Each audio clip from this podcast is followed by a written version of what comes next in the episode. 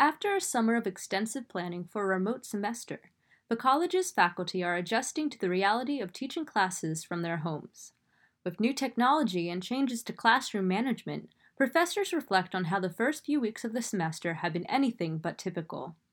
I was able to talk to a few sem- professors from the college about their insights into the semester. Here are excerpts from my interviews with them. Dr. Steve O'Brien, the interim dean and professor of at the School of Engineering, and I were able to discuss the learning a- angles and challenges for engineering students. what is um what was the planning process for um, professors and preparing the department? Yeah, it was you know a lot of the a lot of the work as a dean levels was really to make sure that about safety. So, you know, with COVID 19, we're just really concerned about safety. And that's why we're, we made the decision to go to remote to begin with. Mm-hmm. So many of the, the meetings we had and discussions and decisions to make were related to safety. Mm-hmm. You know, how are we, you know, but a lot of it was not run by me, but other people as well, but we had to coordinate with them. Mm-hmm. You know, students are on campus, how are they going to move around? Which ways will they move? Do they take certain elevators up or down or stairways? Those, you know, all this stuff had to happen. Mm-hmm. Uh, in terms of the courses, I think going half of the spring semester online, remote, helped us get a taste of what we needed to do for the fall. Because remember, the plan for fall was to go flex slash hybrid, right? Mm-hmm. And I think a lot of preparation we were doing for that helped us to really eventually go fully remote. If you remember, the flex would be part online and part in person mm-hmm. which is really basically a lot online because if you had students in front of you in person, half of your students or a third or or two thirds were still going to be off remote. So mm-hmm. all the professors had to figure out how they would do that. So in some ways, it's it was easier because they were planning to do that anyway. In some ways, it was easier because now you don't have to manage, you know, one third of your students being in person and two thirds being remote. Does that make sense? That so that whole mm-hmm. rotation type of thing doesn't have to happen now. But the downside, you don't have any in-person instruction. And I, you know, personally, I believe this, and I think many faculty do as well. That you know, humans being humans, we want to interact and be in person. There's subtle, or is it just a human? There's subtle things that I'll see in your face or an audience's face, or just an eyebrow will go up, or the twitch of a nose. You're like, oh, geez, I'm, I'm I'm singing too loud or mm-hmm. they don't understand this point I'm trying to make in a course. And that unfortunately is going to be really hard to do in a remote situation. Um, but we have to, due to safety, we have to move forward, right? Mm-hmm. Um, so I think you know all the students are will get they'll get their courses, they'll learn things, and they'll move forward and have their careers or or whatever they wish to do. Mm-hmm. But I think we're pretty prepared. I think on the bright side, if I think of an opportunity, you didn't ask this question yet, but I've been thinking about this a lot. And as interim dean, I'm looking for things that can be positive long-term changes. You know, I think faculty and students are looking for lots of different ways about uh, about how to teach and learn. Faculty are doing a lot of things that are new to them. When they're in this remote environment, they have to think of ways of how to teach differently.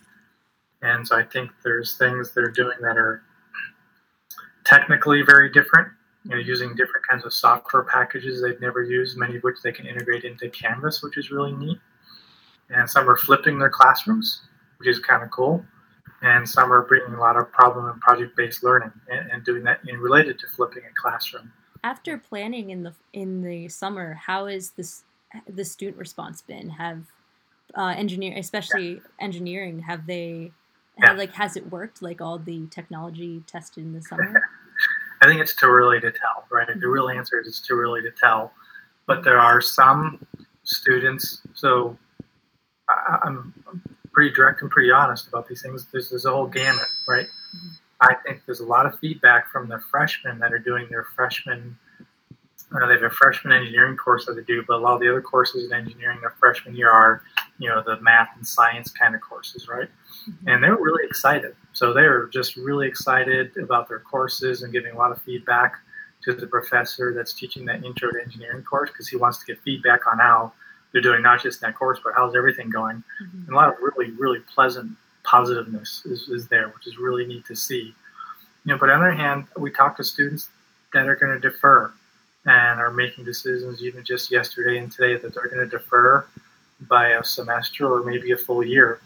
And some of the reasons are financial and whatnot, but some of the reasons that they just they, remote teaching is just not working for them. They really can't they really can't get into it. I think partly because of that human factor that's not there, right? Mm-hmm. And you can't see a person next to you and interact with them or the relationships get established. You've probably been in the situation I was when I was your age. You see someone in waiting in line for lunch, and there's two or three behind, ahead of you, and you go, "Oh, I recognize you, aren't you, Martha?" From my calculus class, and you go, yeah, yeah, yeah. Boy, how was that quiz? Wasn't that brutal? And then before you know it, you know you're going to movies together or going to soccer games and stuff like that, and that part is missing. And some students just just have a really hard time being fully remote, and so they're going to defer, and that's sad but it's more important that they recognize that and not continue just to be frustrated, right? Um, so yeah, so it's what's the gamut. Some things going really well, and some just not so well. Hmm. So. Yeah. How has um, the engineering department directly been affected? Like, because a lot of are the classes being able to be easily remote, or is it are, are people really missing out on the hands-on experience? Yeah, when you think of engineering, that's what you think of, right? a lot of hands-on work, mm-hmm. and yeah, I think that uh, fits into the same answer I gave before. There's a lot of neat ways that professors are teaching these things and students are learning, but you know, fraction, you know, fraction of the courses that really, really need hands-on experience. I, I don't think it can be the same. Right? I think it can't. It can't be as good. It's a really important human concept. Um, I think young kids, middle aged kids, and like 20, 30 year old young adults are in the same way. In engineering, you really need to play and work with three dimensional and two dimensional objects to really be able to understand them and maybe even understand the math and science and engineering concepts that go along with them. And it's you're much more limited if you can't touch and feel these 2D and 3D spatial objects. Um, yeah, it's kind of hard to play a bassoon, you know, unless you have a bassoon, right? um, this three-dimensional object is is is it is its shape for a reason. Mm-hmm. Uh, and if you don't feel that reason for the shape and the sound, it's going to be really hard to know your instrument. So, yeah, so it's going to have some downfalls as well. Faculty are doing some things to counteract that, but some courses are way more difficult. Um, I would mention a non-engineering course like chemistry. You know, how, how, are you going to do chemistry? you know, without without a chemistry lab in front of you you can do things that supplement it more so for introductory chemistry kinds of courses, but intermediate and higher level chemistry that you might take as a chemistry major or as a bio. So many students have also um, been surprised this semester that there's no pass fail option um, like Correct, there was yeah. for the spring. What was the thought process in this decision? Or how well, that's above that's above my pay grade. it, it, again, it's not. It really wasn't my decision. It was mm-hmm. people above my level. But I think um, I think I, my own thoughts on that would be I think it was good that we went to an all graded option because in the spring, remember, we were just sort of everyone in the world was sort of caught by surprise. Okay, we're, we're going to close down and we're going to go remote. We have no choice, and it was a surprise, right? It was kind of like in your face. And so it's like, yeah, let's let's give some people some relaxation here in terms of anxiety by letting them do some courses um, non-graded, just do pass-fail. You know, but now we're we've had time to prepare for this, which was your very first question. So now it's time to engage seriously, right? So we want to make sure we're all serious. The faculty are serious about making changes to how they're teaching, and the students need to be serious about their learning. And so the only way to really ensure that is to enforce a grade um, boundaries on the experience. And I think that's probably the I think that's probably the right decision. I think, for example, there were quite a few students that took pass fail and now are worse off because they didn't take the teaching and learning seriously. You know, you, you can learn facts and whatnot, but you really have to take the teaching and learning process seriously. Dr. James Byers, chair and professor of the early childhood education at the School of Education at TCNJ, especially enjoyed discussing approaching learning for future educators in the classroom. But what I was saying is I've been very impressed with um, the flexibility and the resilience of both faculty and students. in trying to learn under these um, uh, atypical circumstances. Um, and so, beginning back in the the spring semester in March or so, when when it uh, began, everyone was scrambling, and we're all worked uh, overworked, I would say, and then you had the stress of ha- having this pandemic, and you have the stress of uh, being uh, thrust into a situation that none of us are used to experiencing. And then we're experiencing all of these other um, unfortunate circumstances on campus with respect to uh, race and, and complications with all of that. Even with all of those circumstances, it's been very impressive to see the community come together to teach each other how to adjust to these new circumstances. Um, so, from the top down, when we got the new provost uh, through changes with some of the deans, um, and then into that, I don't know if you're familiar with it in in the middle of the summer. That's when new department chairs come into their roles. Um, I have served in this role for I'm in my seventh year now, so it wasn't new for me. But in seeing other academic leaders on campus who are transitioning into new roles and transitioning out of old old roles, it's just it was it was amazing to see everyone come together through the Office of Instructional Design, having all of these workshops set up. So above the typical workload for both students and faculty, everyone was engaging in all of these new things to be equipped to the best of our ability to offer the same high quality experience that TCNJ students, faculty, and staff are used to having. Since you teach um, education students and like I believe math education, um, yes.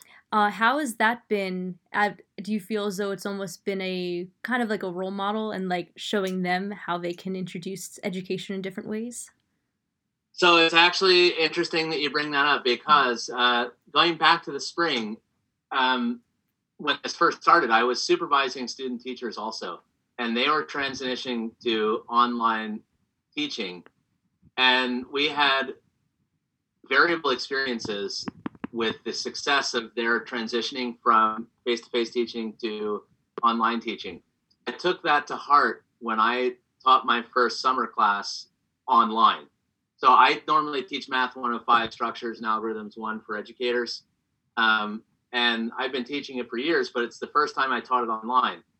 And we all learned a little bit about the challenges of teaching online. And so I then brought what I learned in terms of practicing with the technology, in terms of doing icebreakers just like anybody else would do if you were in person, greeting your students when they come into the room, so they're coming into a virtual room, so you can still greet them and say hello to people and still have conversations with them. And these are all things that everyone was concerned about. How would you make connections with your uh, preschool to sixth grade uh, students in the classroom? And I said, although it's going to be novel, it's very similar insofar as you're just going to be interacting with them through uh, Zoom or through Google Classrooms or something like that. So I took a lot of what I learned as a supervisor and as the department chair and as a teacher. And I, I've been sharing that with the supervisors and student teachers as we have met um, in a couple of, you know, we had some large meetings and some smaller meetings. And it informed some of the process documents that my department has written. All of us have done this. We've contributed to the resources. We have toolkits, virtual toolkits, virtual procedure guidelines for how to um, make the best of your experience. And again, I can't take any individual credit for it by any stretch of the imagination, but um, I've been, I guess, helpful to various offices and various um, people on campus as we're all meeting and exchanging ideas. And so we've been collective in in trying to make sure that our student teachers will have, regardless of whether or not they're permitted to teach face to face or teach in a virtual environment, we're still making sure that they have uh, the best possible experience under the circumstances. Yeah. Yeah. How are you handling uh, your classes? How are they going? Yeah. They... I think for the most part, they're going pretty well. I mean, definitely across yeah. the board, professors are really um, working on different strategies to reach students right. and like to adapt their lessons. Um, I think sometimes it's it can be it's definitely easy to get distracted in classes and like you, you start to wander you, like if especially if it's during right. a lecture but um i think a lot of uh, yeah. professors have been using breakout rooms and i think this is a nice way of connecting with yeah. peers and to say oh, okay i'm not just kind of alone in this void but yeah I yeah think... and yeah and breaking up the monotony a little mm-hmm. bit and that's one of the things that i thought was interesting too uh, as educators and teacher educators we have a great deal of experience in knowing what best practices are for teaching. And a lot of those best practices still translate to the nicely to the virtual environment, but not all of them do. Mm-hmm. So we do have to find alternative ways, and it's been very refreshing to see how my faculty uh, in the department um, and in the entire school mm-hmm. have been finding new and novel ways to make the experience not as jarring for their students. So using breakout rooms, using external websites, using video resources, creating their own Kaltura videos and other things like that. Um, it's just it's been really impressive to see people adjust to the circumstances and to uh, adjust so nicely. Mm-hmm. Yeah. Although it hasn't been all peaches and cream, so to speak. There have been some hiccups, just like what you're experiencing now, where my videos I but I, I set up the expectation learning from the summer. I said to my students, there may be the case. I've been teaching from on campus in one of the virtual classrooms um, or the flex classrooms. So it doesn't happen when I go to campus, but occasionally I do have meetings with large groups of people and my internet gets glitchy. But I, I explain to them, just like you might establish in a classroom in your K6 setting, here are the, the rules of order, so to speak, or here are the classroom norms, here are the expectations. I've had to do the same thing with this, but I've added expectations and norms associated with virtual also talk about and practice how do you raise your hand. I mean, obviously, it's very uh, straightforward in your when you're in a classroom uh, with 20 people in front of you. Who has a question? You look at body language, you look at facial expressions, you look at all of that sort of thing. But when you're teaching in a virtual setting, if someone doesn't share their camera, you can't necessarily uh, attend to the same kinds of detail. But if people are comfortable sharing their cameras and sharing their audio, it's perfectly fine. But when five people have a question at the same time, and you're not aware of your neighbor who has a question, you might have four or five people start talking at the same time. So we developed protocols for how to initiate turns. You know, start with the hand raise, start with the thumb raise, start with a chat, um, or something like that. And then if that does not get the attention you need, just call out. It's okay.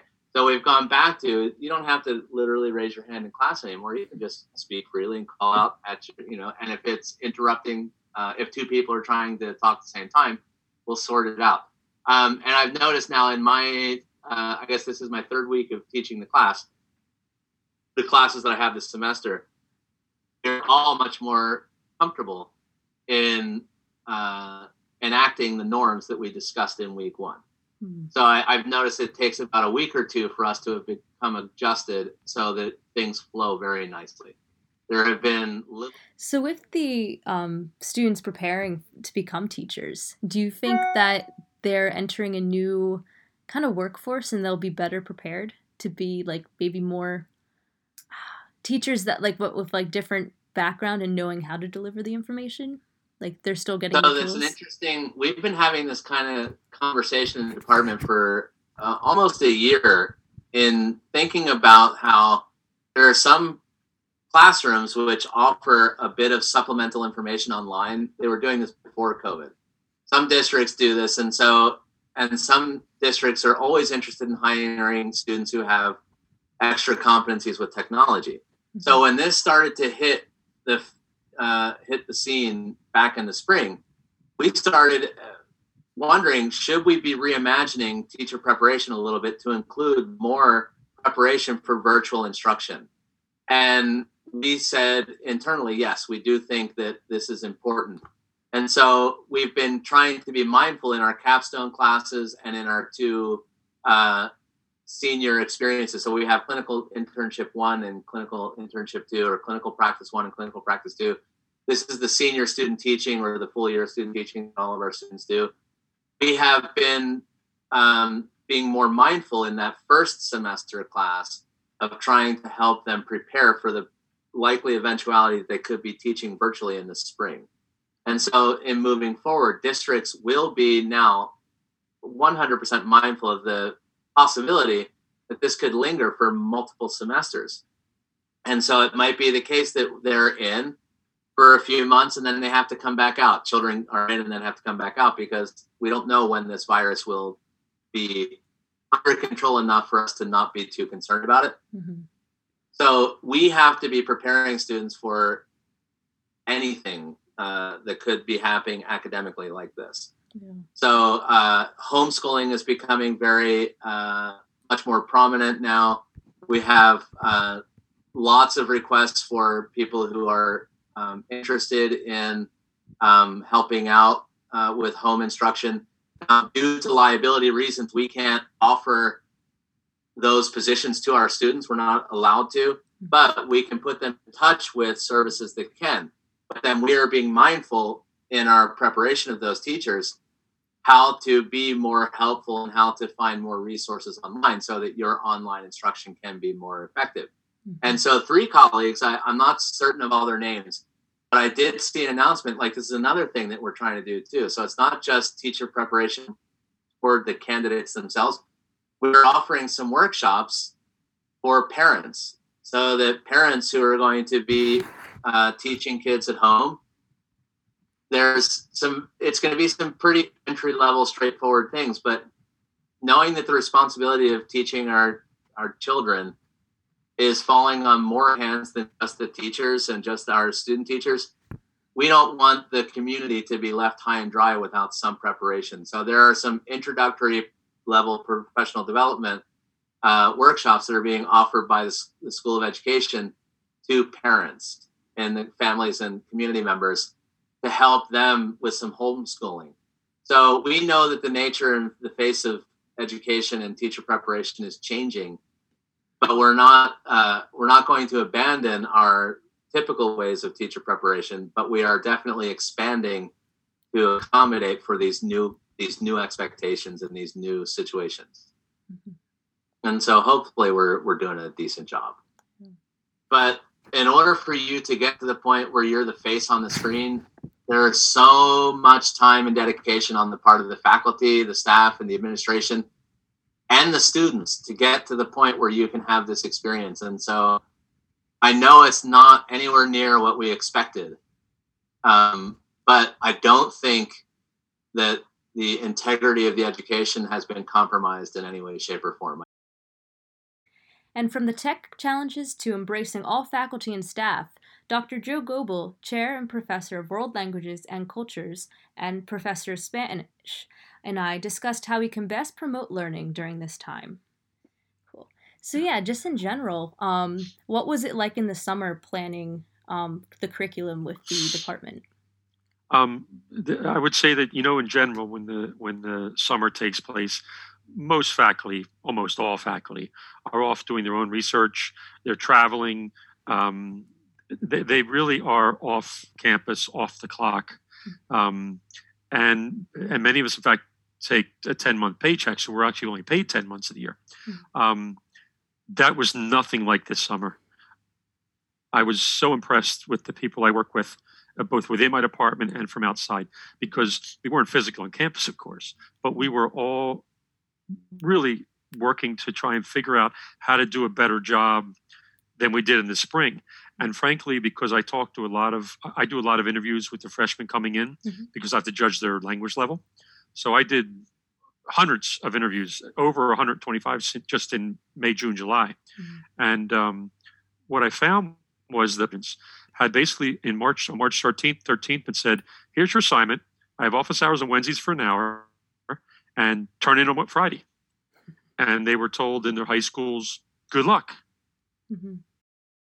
In many of the high schools, unfortunately, mm-hmm. and the community colleges, because I talked to transfer students, they were basically told, good luck you're teaching yourself. Mm-hmm. I don't know how you do that. I don't know how you, as a professional, do that. I will say that when that happened in, in my department, and I think wasn't just my department, we knew going in that you're going to be gone. We, we were going to be off for two weeks out of school. Um, so what we did in our department is we immediately called IT and said we need a workshop real fast. And so we found out on Monday. On Wednesday there was a workshop, large number of participants, and these are faculty. These are tenured track line. These are adjuncts. These are part timers. Um, gave us kind of an overview of a couple of things we could do, and then we found out during your spring break that we were not coming back at all. And we had three Zoom meetings over spring break with the faculty, just trying to figure out what to do. Mm-hmm. And so I was very impressed at the time with my own department and and colleagues I was talking to as a chair with other departments that they spent their spring break trying to trying to figure out this new new world. Mm-hmm. And while I'm sure there were teachers that did the the uh, you know just teach yourself, um, there were large numbers of people who really took the 10 days of spring break. That's all I did was work on Zoom and chair. So I was glad that we got as far as we did in the spring, but both the administration and the faculty decided that it had to be better in the fall. Ask mm-hmm. any, you can ask me, I'll, I'll speak for myself. um, I am a better teacher in the classroom, bottom line. Um, I use lots of videos in the classroom. I use lots of technology in the classroom, but I'm a better teacher face to face. That's how you teach. Mm-hmm. Certainly in a language class. Can you imagine having masks and being six feet away mm-hmm. and only having eight people in the room and then another eight people online trying to it, it, it's very difficult yeah. The the serve to give you an idea there was a survey early in the summer about saying that the faculty the administration sent out saying all things equal would you prefer to go back in the classroom? It was overwhelming. But for safety reasons we really had to look at flex and remote.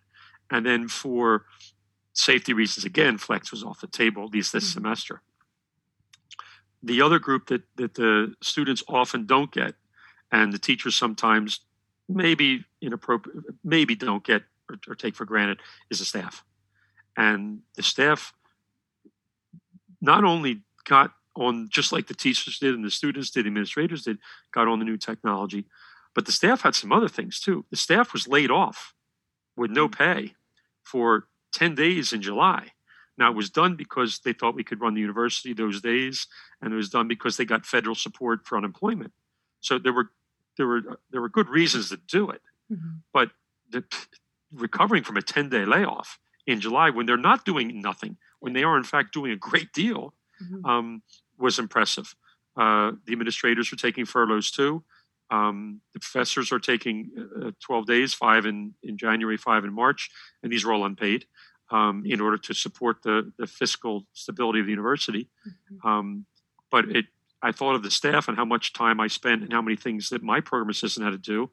And also during a time when I needed her, and she was furloughed, and people in records and registration were furloughed, and people in the present. I mean, it was it was a hard time for everybody. Mm-hmm. And once again, what did they do? They stepped up and, and did the work, and now are working much longer hours. In August, they did, to catch up to what they did in July. Mm-hmm. So I, have been, I know I have colleagues in other places. Um, I, uh, I'm in touch with other professors. I'm in touch with K 12 teachers because I, for years and years, I was the student teaching supervisor for Spanish, uh, the secondary ed majors. Mm-hmm. Um, so I have ex um, students in classes mm-hmm. who are teachers, and um, TCNJ really stepped up. Uh, I'm hoping we have another we have until September 15th. The students can refund 100% of their money by September 15th. Mm-hmm. And I think that was a wise decision because the students who are coming in as transfer students, the students who are coming in as remote students, I'm sorry, as uh, incoming first year students, mm-hmm. many of them came with the ideas may as well take a gap year or pay less for community college because they're just going to give me assignments, going to teach myself. Mm-hmm. And the great genius of doing it this way, the advertising or the marketing was give us a chance to prove that we're going to teach. Mm-hmm. We have um, mostly synchronous classes, mm-hmm. but to do an asynchronous class, an asynchronous class isn't here's your assignment, good luck. These t- professors who teach asynchronous classes have had to do long term workshops so that it is a very engaging, interactive learning experience. Mm-hmm. Um, we have not done that in languages. I think I think you need to I think it's a different requirement. But we have professors who teach in our department who teach culture, and literature, and things who do do asynchronous teaching. But that was not something they were just did during spring break. They we were not allowed to do it that way. We had to have at least some components of synchronous teaching because asynchronous teaching requires a great deal of time and preparation. Mm-hmm. Um, we certainly we certainly in this semester have parts that are that are in other fields that are asynchronous. You could eh, watch a bio lecture and then do something afterwards.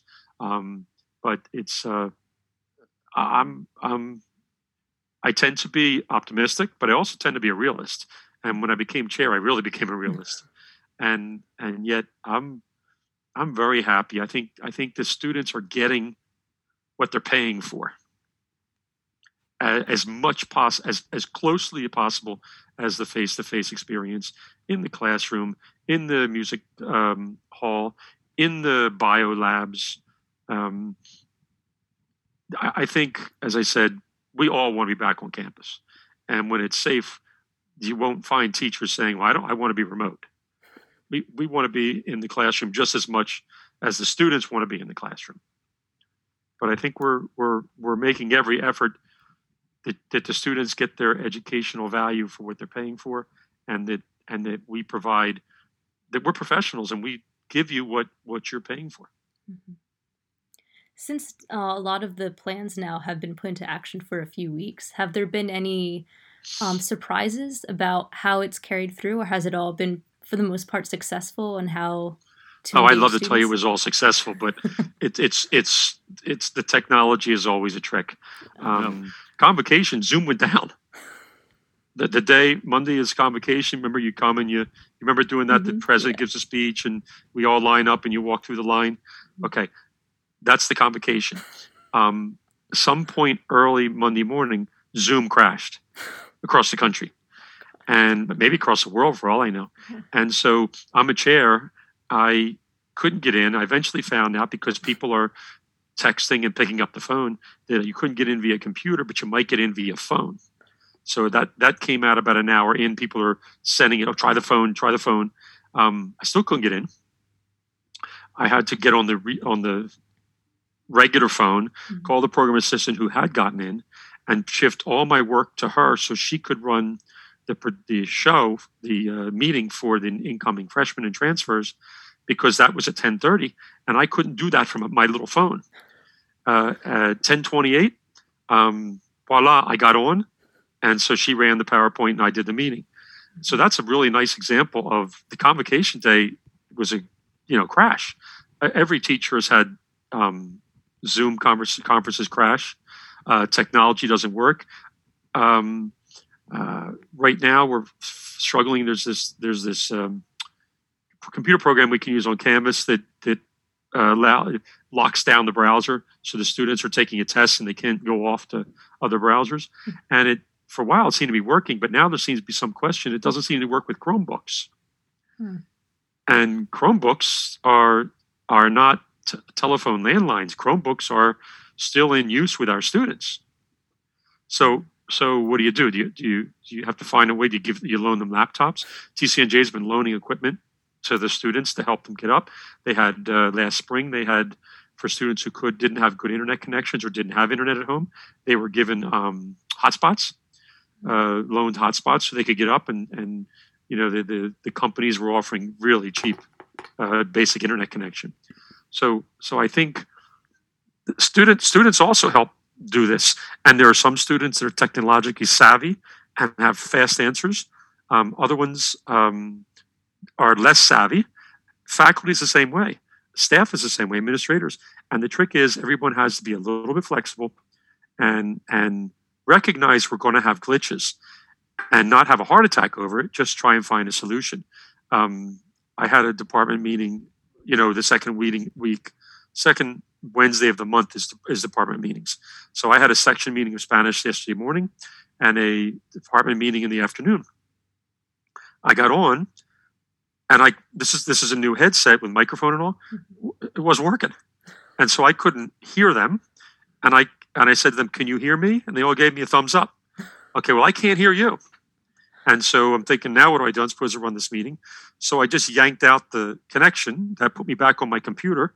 Um, to this, I'm still not sure what happened, mm-hmm. but um, then I worked through it, and then I plugged it back in and tested it before my next meeting.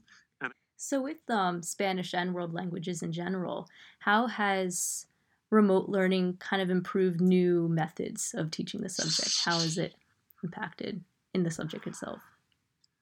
I think I think because we are remote, I think faculty took more advantage of Canvas than they had might have before.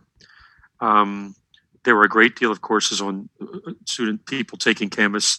It was one of the courses this summer. So I think that that you know change is hard for everybody.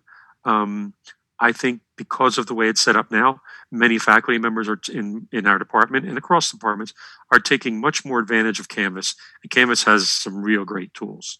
So I would say that forcing the technology, knowing that you are actually going to use it in, in August, probably gave an impetus for people to to step in and push a little bit on the on the technology. I would say that's one area. The other is since we are on we are remote, I think teachers are taking more advantage of online, uh, not workbooks, but online platforms in like basic Spanish, um, videos, uh, uh, films, um, that that kind of thing that, that it, you bring it in. PowerPoints, even something as simple as PowerPoints.